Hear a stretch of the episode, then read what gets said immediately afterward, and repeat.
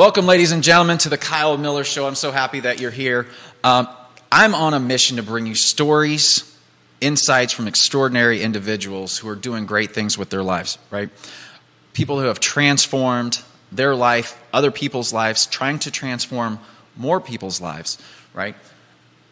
I'm happy to have you on the podcast today not only do I want to show you people that have transformed their lives, I want to be here to inspire you to transform your own, to take the changes that you need to do, to make, do the work that you need to do, uh, to chase your dreams and really go out there and succeed. So, with that, today I have Noah. Um, Noah's on the show. Um, thank you for jumping on, coming, coming here and speaking with me.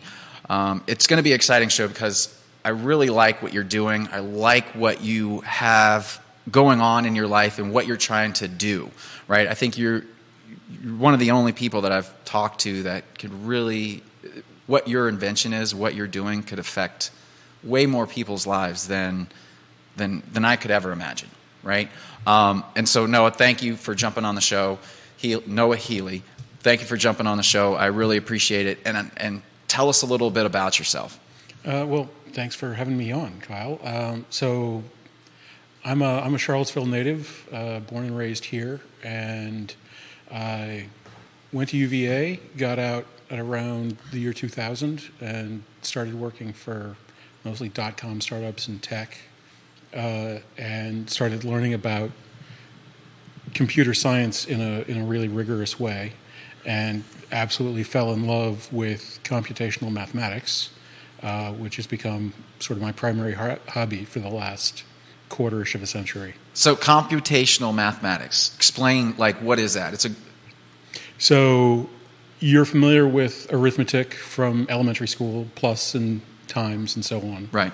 Computational mathematics would be mathematics of how to carry out those computations. So, in elementary school, they basically teach you some basic tables. Mm-hmm. You just memorize that three and four is seven, for example. Right. But that's not the only way to make three and four equal seven. Um, the computer does it in binary. It only knows what one and one, or one and zero, or zero and one, or zero and zero add up to. Um, and it uses this thing called a half adder to put that together. Mm-hmm. So, uh, the set of processes by which you can carry out those computations is the providence of computational mathematics. Okay, so still, I I get it. it's a lot of lot of ones and zeros, but there's a lot of mathematical ways to get to, to answers. Well, the the important thing about that is that there are efficient ways to get to these mathematical answers. And that's that's like the basis of your your whole invention of what you're doing is just becoming more efficient, right? With mathematics and with everything that we have, all the tools that we have, our main objective is to get more efficient, is it not? Uh, that's a that's a pretty big one. Yes, uh, that there's there's kind of two different things you can sort of seek to do. There's accomplishing the things that you already accomplish, but with less effort, mm-hmm. and there's exerting new effort to accomplish new things that could never happen before. Gotcha. So you're a mathematician, but you're also an inventor, and and I, I, think it's pretty neat. And I'd love to hear a little bit of more what you've kind of invented, guys. He has he's working on patent pending in the U.S. Patent Office right now, and he's going to get in and tell you a little bit about what's going on there. But it's very interesting um, how everything is kind of playing out and, and what's going on. So tell us a little bit about what you're doing and how it's uh, how it will affect the marketplace and people's lives, and you know why haven't why hasn't it moved yet? Why hasn't it gone past where we're where you're currently at? well, so what I have is a new way of determining prices, mm-hmm. uh, and this is tricky because prices are ultimately a human decision so we can't we can't scan our brains and sort of figure out what that answer is. We need human inputs to come in, but then we need to process those inputs in various ways that tells us what our own opinions are because it's not just about you, it's about what everybody else also thinks at the same time. So I've found a way to separate the negotiation interest in price from the transfer of goods, the actual trading interest in price. Okay. And so instead of the traditional two sided marketplace of buyers and sellers, I have a three sided marketplace of producers, consumers, and negotiators. And people can put on as many hats as they feel like and play in as many of those marketplaces as is profitable for them. Do you feel? I'll get into that question in a second. It's coming though. Um, so, tell us what's going on. Like, how, how is it going to impact? So, we see that it has, you know, you, you, your three sides, Right. right? How's it going to impact? how's it increase people's lives? How does Sure. it make it better? Uh, well, so the existing markets probably cost uh, the U.S. economy somewhere in the neighborhood of a trillion dollars a year right now.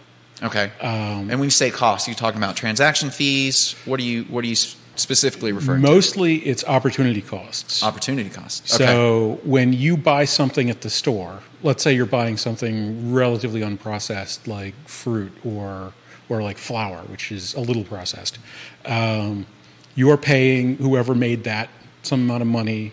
Their their primary costs are their their goods. You know, Right. the the packaging company that's putting those apples in the bag needs to buy those apples. Right. The bag's not the not the expensive part. The transport's not the expensive part. The apples are the expensive part. The flour, same deal.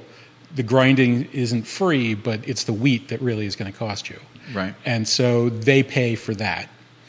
But they don't pay, in general, farmers when there's an inter, uh, interim marketplace. They pay whoever's on the other side of the contract that they get. And that person is 98, 97% of the time uh, some professional trader okay. who 98, 97% of the time bought it from another professional trader.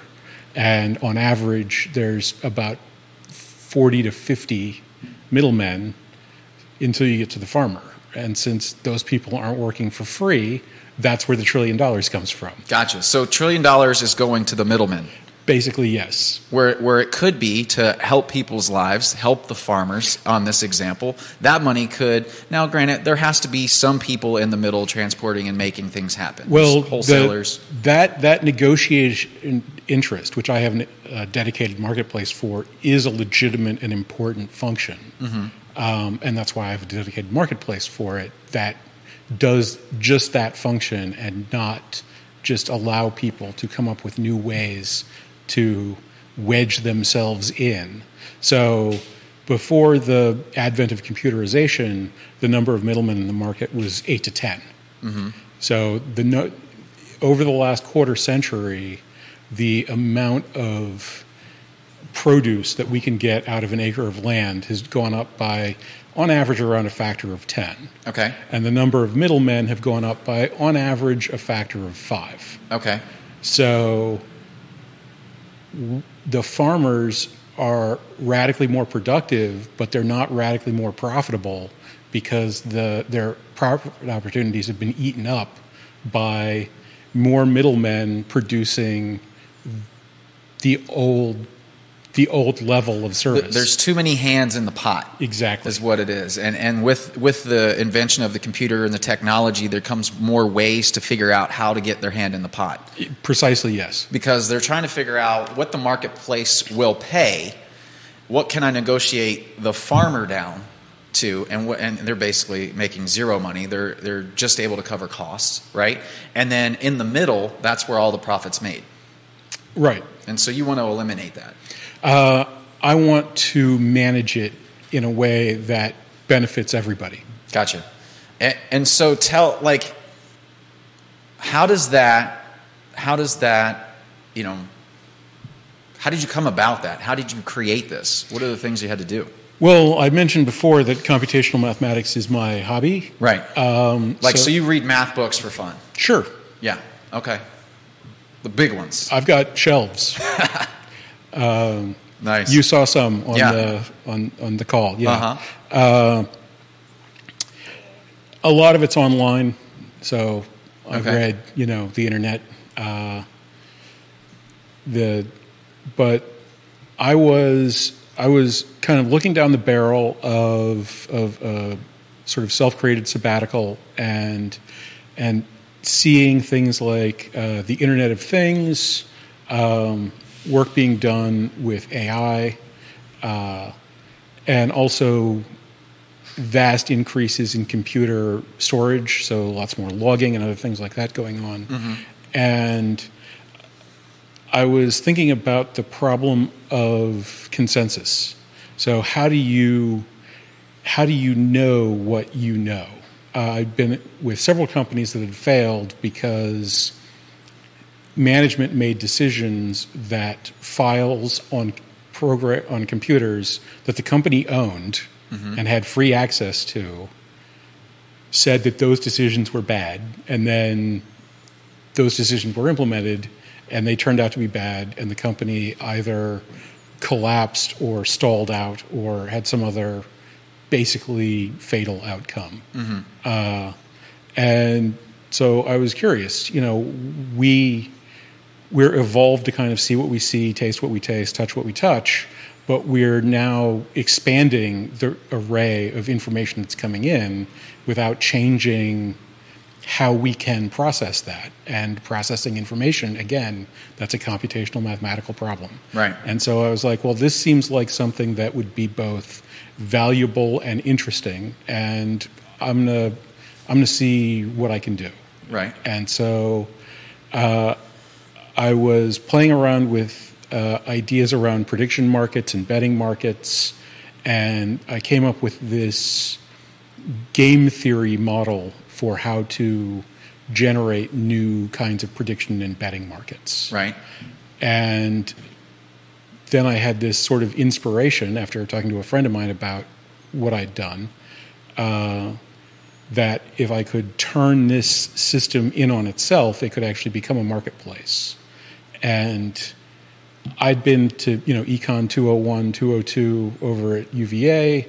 I knew that markets were known to be perfect, mm-hmm. and so I set out to use my technique to create a marketplace on the lines and scale of existing financial markets, basically with the expectation that if this could get close, like like since these things are known to be perfect if I could come up with something that was close or good or or you know something like that, right. that would be a vast validation of this particular approach. And and so, so what actually happened is it turned out that it's hundreds of thousands of times better because I mean, the belief that they're perfect is based on a misapprehension that deal information cannot be separated from deal execution. But in the computer world, we can do all kinds of things with information. So, so that's, I mean, you get into that, it gets, it gets a little hairy, right, in regards to like how much stuff is going on and just all of it involved, right?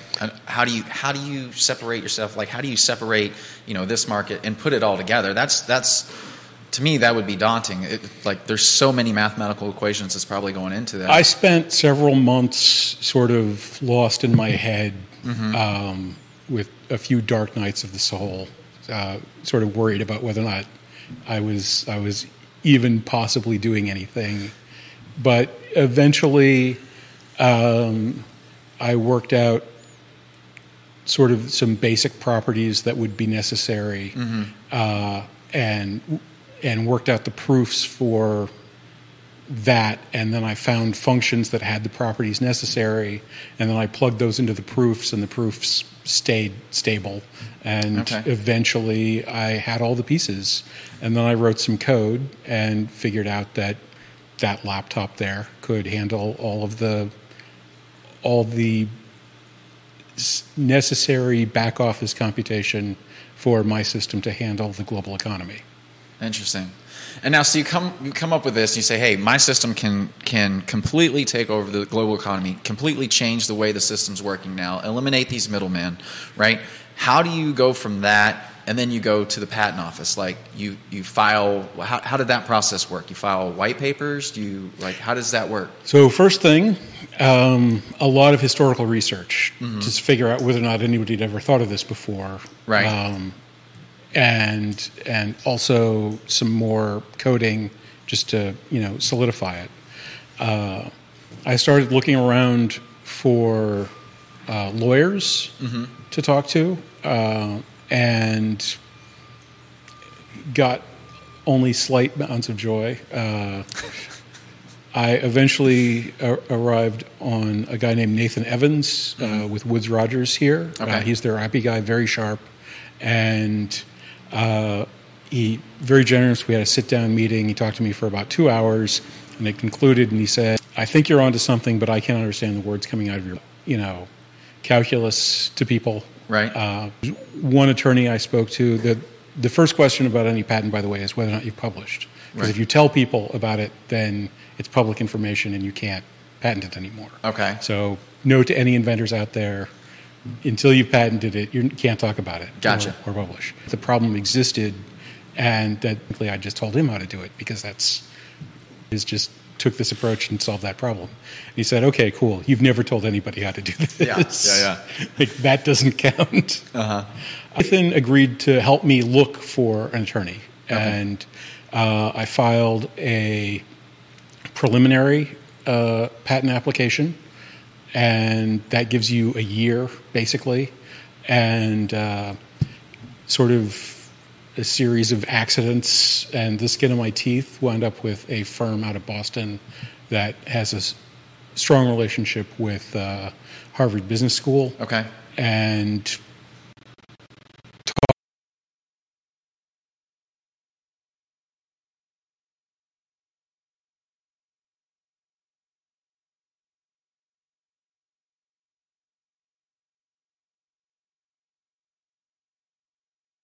talked them through the system, showed them the white paper that I'd written in the interim, Right. and uh, and got the initial patent filing in. And so, how long ago was that? Seven plus years at this point. Seven plus years. And then, why don't you have a patent yet? Well, uh, they accepted it, so they agreed that it, it was patentable, and then they ignored that acceptance. Uh, now, there's a way to withdraw an acceptance. Uh, they didn't do that. Um, and then they came up with this objection that it didn't involve an advance in the state of the art, uh, which is a in algorithmic terms, this is simply a mathematical question. And I provided the mathematical proofs that it did. Uh, and so they were forced to relent. And then I got another notice of acceptance about two years ago. And then three weeks after that, they withdrew that notice of acceptance and came up with the novel theory that if this patent were granted, then it would get used. Um, and since that would give me too much power, the patent couldn't be granted. Uh, and, uh, and the examiner and his supervisor uh, talked to my attorney and said, We don't agree with any of this. We think it's all nonsense, but we've been told to do this by people that we're not allowed to talk to you about Right.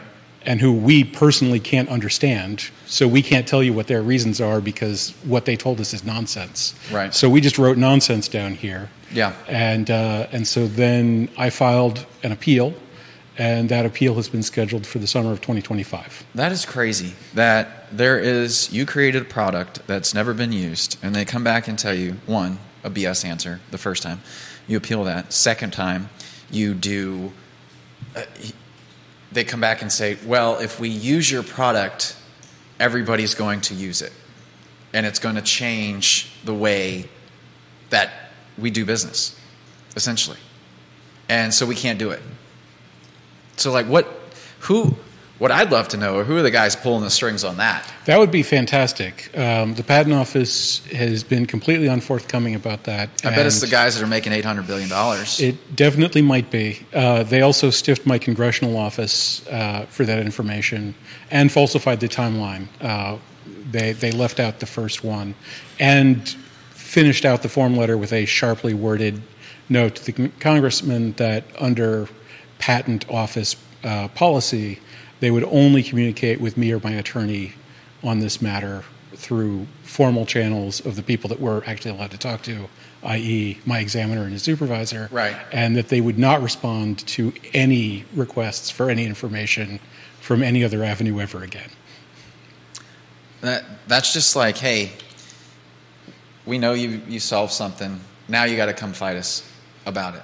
You know, and and and, and the bet they have eight hundred billion dollars in the pocket, and you don't to fight them.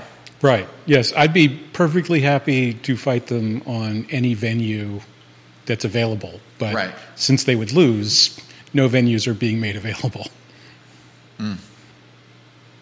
That's interesting. Um, it's just fascinating to me that there's people out there that have that much power that, that are controlling controlling things that are happening that, that could help people's lives. Could uh, the farmer could make more money? The you Well, know, to put this in sort of broader context, the entire U.S. economy is somewhere between 20 and 25 trillion dollars a year. right, So, 800 billion dollars is somewhere between like four, three and four percent of of that figure. So, if American Airlines runs on three or four percent profit margins. if half of that were to be released, Right. the rate that our economy grows would increase by one and a half to two and a half points. So a two percent growth economy year, sort of a by the numbers average, would turn into a four percent growth economy year. A banner like you know wonder thing. Right. A half a percent drop, a serious bad recession would turn into a one and a half percent growth. Uh, not particularly stellar, but average year. Right. Uh, a three percent growth would turn into a five percent growth, and that would continue basically for every year And- of everyone's lives for a century or more. Well, how long? I'm, okay, two questions on that. Where does it go? Where does the where does that money go? Does it go to the producers? That money would go initially to production, yes, uh, but when production becomes much more profitable, when you are deciding what your next business venture is, Right. and you start looking around and thinking about, you know, am I going to get into a service business and try to wedge myself into this marketplace, or am I going to set up a cow farm or build a new kind of tractor? Well, Right. there's a lot more money in in making stuff than there used to be. Right. So more production happens in order to create enough demand for the expanded production, prices have to come down to stimulate interest. Uh, and so then that gets to the next phase. Uh, and then it becomes easier to get into the processing business. And so more people get into that, and then that comes to the consumer. So it, it starts with production, because if you're not making stuff, you don't have it Right. but it spreads out across the entire system. So, I mean, everybody here, I think, in this room would agree that that would probably be a beneficial thing to have. And everybody listening, I, I'm, I'm sure this is a beneficial thing to have, right? Um, what, and it's unfortunate that we don't have it, right? Um, and we just got to ask ourselves why. That's that's what I do all the time. I just ask myself why why don't we have this? I honestly think there's a cure for cancer out there. I just think it's such a profitable business that um, the cure doesn't get the cure doesn't get put out there. I don't know. Cancer is a very hard problem, but it definitely is the case that our existing health industry is not exploiting the technologies that we have to make us healthier. Um, and Well, you say that. What, what do you mean? What technologies do we have? I mean, you're obviously more more informed in the tech side of things, well, there's a simple example I trot out all the time. okay. We know for certain that we can build a machine that can read x rays and other sensory, uh, medical sensory devices better than we can train human beings to read those machines. Okay. We also know for certain that we cannot use those machines to actually do that job because the way that we build those machines is not in a manner that would make them trustable with actual human lives.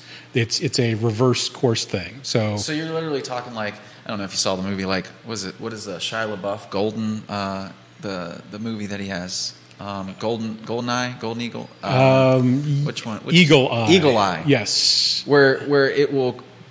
Is that what you're talking about? Uh, no, no, no, no. So it's it's a lot simpler than that. Let's say you have the medical records anonymized or whatever okay. of ten thousand people's chest X-rays uh, from twenty-ish years ago, and you already know what happened to all of them.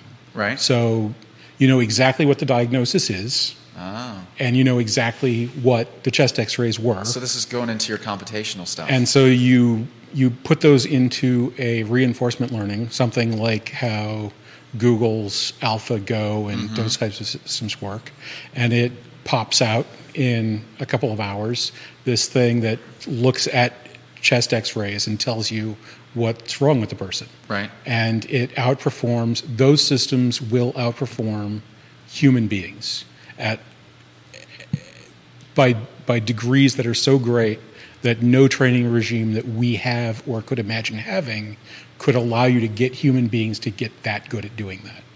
But that's a entirely past based system. Mm-hmm. So if you built such a thing, we wouldn't have a validation mechanism for it. We wouldn't have a expansion mechanism for it. So as we discovered new techniques and new technologies, we wouldn't be able to integrate with it. So we could not trust that machine that some high school students with a decent sized Amazon account could build as a summer project Uh-huh. with diagnosing chest x rays. But we could, if we decided to, solve those other sociological problems and build one of those machines that would stop misdiagnosing people's chest x rays or be able to get even better results than we can currently get out of current chest x rays from much lower dosage exposures because these things don't need as much information to make the decisions. That, that goes into another thing. Like Gary Brecka, I, I think it's Gary Brecka. Um, he was on. I was listening to uh, uh, a show or, or listening to something, and, he, and he's talking about how insurance companies can basically they take all this information, right, and they can literally plug you in the computer, and then calculate what your remaining lifespan is going to be, like within a couple months. which- Yeah. Which Yeah. is pretty wild, and that's that's kind of going along the same. hey, Retailers can do that. Are you familiar with the, the famous Target story I- about? about the dad and the Yes. and the, the daughter that was pregnant. Right. Yes. yeah, yeah. So your grocery store knows more about the medical status of every member of your family than your doctor. That's just a true fact about today. It's all data. We can't use that information in a way that makes you healthier because we haven't built civilizational forms that would allow us to do such a thing. Uh-huh. But we could, and if we decided to do so, we would become a lot healthier, a lot wealthier, a lot happier. Well, why do you, why don't they do it? Well, it's it's it's why don't we do it? Well, and true. we aren't. I'm Yeah. working on this. Maybe after we double human wealth, then we can work on you know doubling human health. Yeah. But I, I like the health is wealth, right? I like to I like to think that being healthy and being active and having the ability to do what I want, um, that's that's the wealth aspect of it. And I really think they have this ability and the data to be able to do this kind of stuff. Like you said, I mean, they know more about my body than I know about my body just from what I purchase. I feel like honestly feel like I almost feel like it's it's a money grab. Like, okay, just let him keep doing that, and it's not healthy for him. It's not this. It's not that. And I know when he's going to die. Insurance companies are going to know what to charge me per month to make their their best investment possible, right? Unless something catastrophic happens. Um, and so it's just interesting how like all these data points that we and we need to come together and and just make life better you know better choices like why don't you tell us hey stop eating uh, the cheese sticks, Carson, if you're watching this, uh, every day, right? Stop eating the cheese sticks every day and like let's do something different. Let's do this is a healthier choice. Maybe that comes on the uh, the receipt and say hey you know this causes xyz and just because we want you to be healthy because the, if you're healthy i have you for a customer longer right Well, that's that gets down to the ethics of how to operate civilizations that have access to computers. Which, and you're big on ethics uh, well, I think that's a critical part of and with professional responsibility. eh, with uh, all right so ethics on ai where do you think that's going Uh, currently, nowhere. yeah Uh, yes, the the public statements made by the heads of companies of the existing AI uh, groups are extremely discouraging. Um, I've I've been I've been in a number of like industry meetups where these things are described, and one of the the common themes uh, is that the experts always want open with, "We don't want to scare you." And my standard question is, "Why don't you want to scare people?" Right. Um, because people should be terrified, right um, and not for literally any of the reasons that are public. Um, people should be terrified because what we're doing right now is harming us. and what do you mean by that Well, let's go back to the medical example. okay How what does misdiagnostics cost? I saw a paper. Well, uh, the number one, the number one thing, the number one cause of death in the medical is is uh, doctors miss miss. Right. Uh, what do they call it? You, you, uh, iotro- uh, ah, iotropic, uh, I believe. It's when either you don't know what caused it or the medical care itself caused the problem. yeah, and so that's the number one cause in in the medical profession with the deaths. Yeah. Yeah. Uh, I saw a paper from a couple of months ago that suggested that uh, uh, cancer specialists getting referrals from general practitioners say that 90% of the time there's a material error in the diagnosis that, that is being referred to them.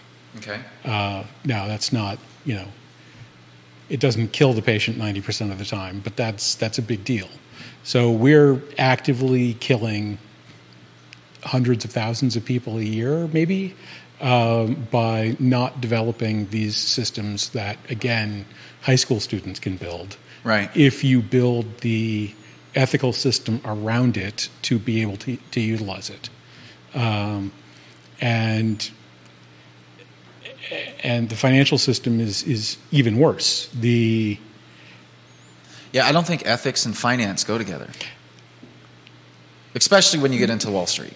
yes, so the EPA uses a sort of back of the envelope five million dollar human life equivalent. Okay. So if you waste five million dollars, then you're sort of administratively killing an American citizen um, because you're destroying the resources that would have enabled an American citizen to be born and raised and have a life and so on. Okay. Uh, Eight hundred billion dollars a year divided by five million is hundred and sixty-five thousand or one hundred and sixty thousand a year. Yeah.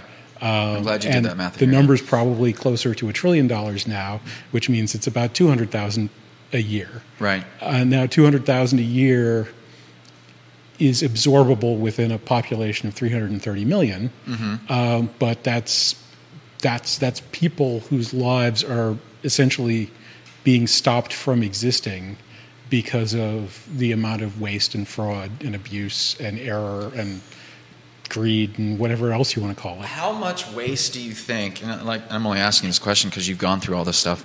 How much waste do you think has been or is throughout all markets? Like, So, as I mentioned before, uh, the number of middlemen has gone up by a factor of five. Right. And markets still function more or less. It's not like there's some sort of magically better prices that are that are functioning wildly better today than there was in the 80s. So uh, that that provides a floor for our estimate of 80%. It can't be less than 80% uh, because it used to be d- being done with 20% of the current effort. okay, However, my algorithm is at scale roughly 300,000 times more efficient than the existing algorithm. So that would be 99.997%. Right. It, it's it's it's amazing, and, and I, I, that you took this on, that you went through it, and you thought about everything that you could do. I mean, you could probably give you any problem, and you could figure it out mathematically, build something on it, and you know would it, it would change people's lives. But this changes like this changes the whole world, really. Well, because we're just talking we're just talking about the United States right now. Yes. We're not talking about international uh, trade or anything like that. The United States is is roughly uh, one sixth of the global economy. So you know, multiply these numbers by six, Right. and spread them out over eight billion people. Right. It's huge. It's massive. Uh, yeah, well, that's kind of what got me off my couch for this one, Yeah. because the the effect was big enough, and the input looked like it might be small enough that I would actually have the resources to push this particular boulder up this particular hill. Why don't you think anybody else has come up with this? Uh, well, there's there's a lot of giants whose shoulders I'm standing on. Uh-huh. Um, so game theory uh, basically gets invented in the early 20th century and gets most of its development in the mid-century uh, under under lock and key. Basically, the U.S. decided to deploy their it as part of their military strategy and, and nuclear strategy, and so game theory doesn't become sort of a well-known and studied thing in the general swing of things until around the time I was born, actually. Okay. Uh, information theory uh, goes back to the 40s, 50s, um, and that allow, that's what allows us to know that we can always measure information in some way and provides a lot of techniques to do that. Yeah. And that's where, you know, that was done at Bell Labs. Uh, ubiquitous computers like the this more or less depends on the internet existing so if somebody in 1341 you know wakes up to a brilliant idea town criers you don't really get anything out of it. Mm-hmm. So so there's there's not much point at that point and maybe they just go back to sleep and forget it. Yeah. so the I'm I'm bringing together some fairly disparate technologies which are between you know 50 and 80 years old and which most people aren't aware of and most people that are aware of any one of them aren't aware of you know sort of like the five things that are coming together Right. in in uh, in these different parts and uh, and then your inventions are somewhat a reflection of who you are as a person and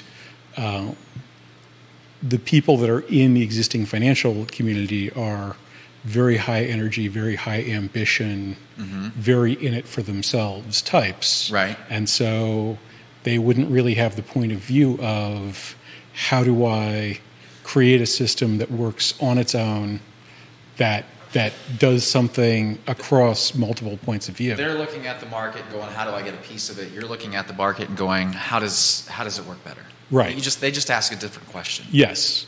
Yeah, and as long as you ask the questions that people who are successful with an existing system asks, mm-hmm. you will never come up with this answer. Right.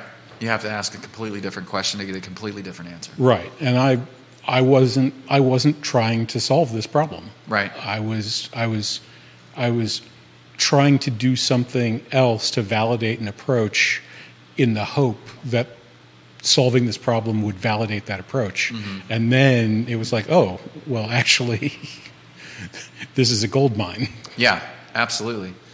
Absolutely.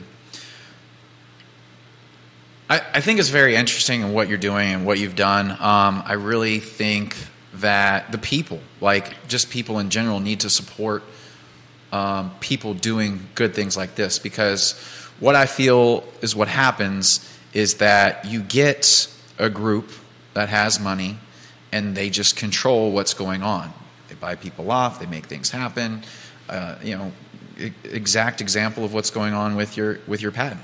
You know, there's a guy there, there's a, or a group of individuals that say, "Holy cow!" Right? They, they probably got in the back office at the patent office like uh, Morse code, probably not, but you know what I mean. There's like a direct line to these guys saying, "Hey, this has come up in the financial market. Um, what do you guys think about this? Should we should we approve it? Should we not approve it?" You know, it just to me, it just starts asking questions of how much do we actually know out there? Like, is is the world what we think it is? It very much isn't, and we know that for a fact because computers are very different things than they're generally supposed to be. Right. And yeah, uh, there's a lot of low hanging fruit. One of my favorite examples, uh, the hot air balloon. Mm-hmm. As any fan of Highlander knows, the hot air balloon was demonstrated in 1783. Um, but the materials required to build a hot air balloon uh, go back to between seven and 9,000 years ago. That's when uh, flax was finally developed uh, high oil content, and the linseed oil would have made polymerizing an envelope relatively straightforward. Uh-huh. Um, so the Sumerians could have developed hot air balloons before they built, you know, the, the their their towers with the tops in the stars, but nobody thought of it for eight-ish thousand years. asking different questions. Asking different questions. The um, well i could sit here and talk to you for hours because i think you, you're pretty smart. You got a lot um, a lot that you can ins- expand on um, with ai i mean we didn't even really get into too much of that. We just talked on on the way that the the healthcare and everything. But there's just so many other ways that people can use it. Um, Noah, how how do people get a hold of you? How do they get in touch with you? Um, and you know, how do they do that? Uh, well, the most re- reliable way to get in touch with me is my email, noahphealy at yahoo.com. Okay. Uh, and I also am on LinkedIn, so Noah Healy will find me there. Right. And I have a podcast where I talk about AI and its impacts with the former CTO of Reddit, a guy named Marty Weiner. Uh, and it's called The Fourth Age. We've got, I think, eight episodes out, and uh, Okay. you can follow along there. Yeah, check it out, guys. Um, this is my third conversation this week with with Noah, and I've just been every single time I'm just learning something. So it's pretty exciting. I'm glad you've been on the show. I appreciate it. Um, again, check him out. Let him uh, reach out to him if you have any connections. I can help him within the patent office. Um, I'm sure he wouldn't mind. Right? Not at all. any connections with any uh, uh, anybody that's that's high in the government that maybe can pull some some strings for you on that too. But I appreciate it. Thank you, guys. If you like the show, uh, like like share comment. Um, if you've made it this far, at the end of the month, I'm going to do a drawing to see if you like, share, and comment on any of the videos. I uh, we're watching, right? We're making sure that we have everybody um, that we're tracking, and I'll do a one-hour consultation on business, what you're looking for, how to expand, how to market, um, how to grow, how to put people in place to grow, anything like that. We can have a conversation on that. I appreciate you jumping on the show today. Um, Noah, again, thank you for coming in. Um, great conversation, uh, and I hope to have more. I'm going to start listening to your podcast too because I'm learning stuff, man. I'm learning. Great. I appreciate yeah, it. Yeah, this is terrific. Awesome. Thank you guys, and have a great day.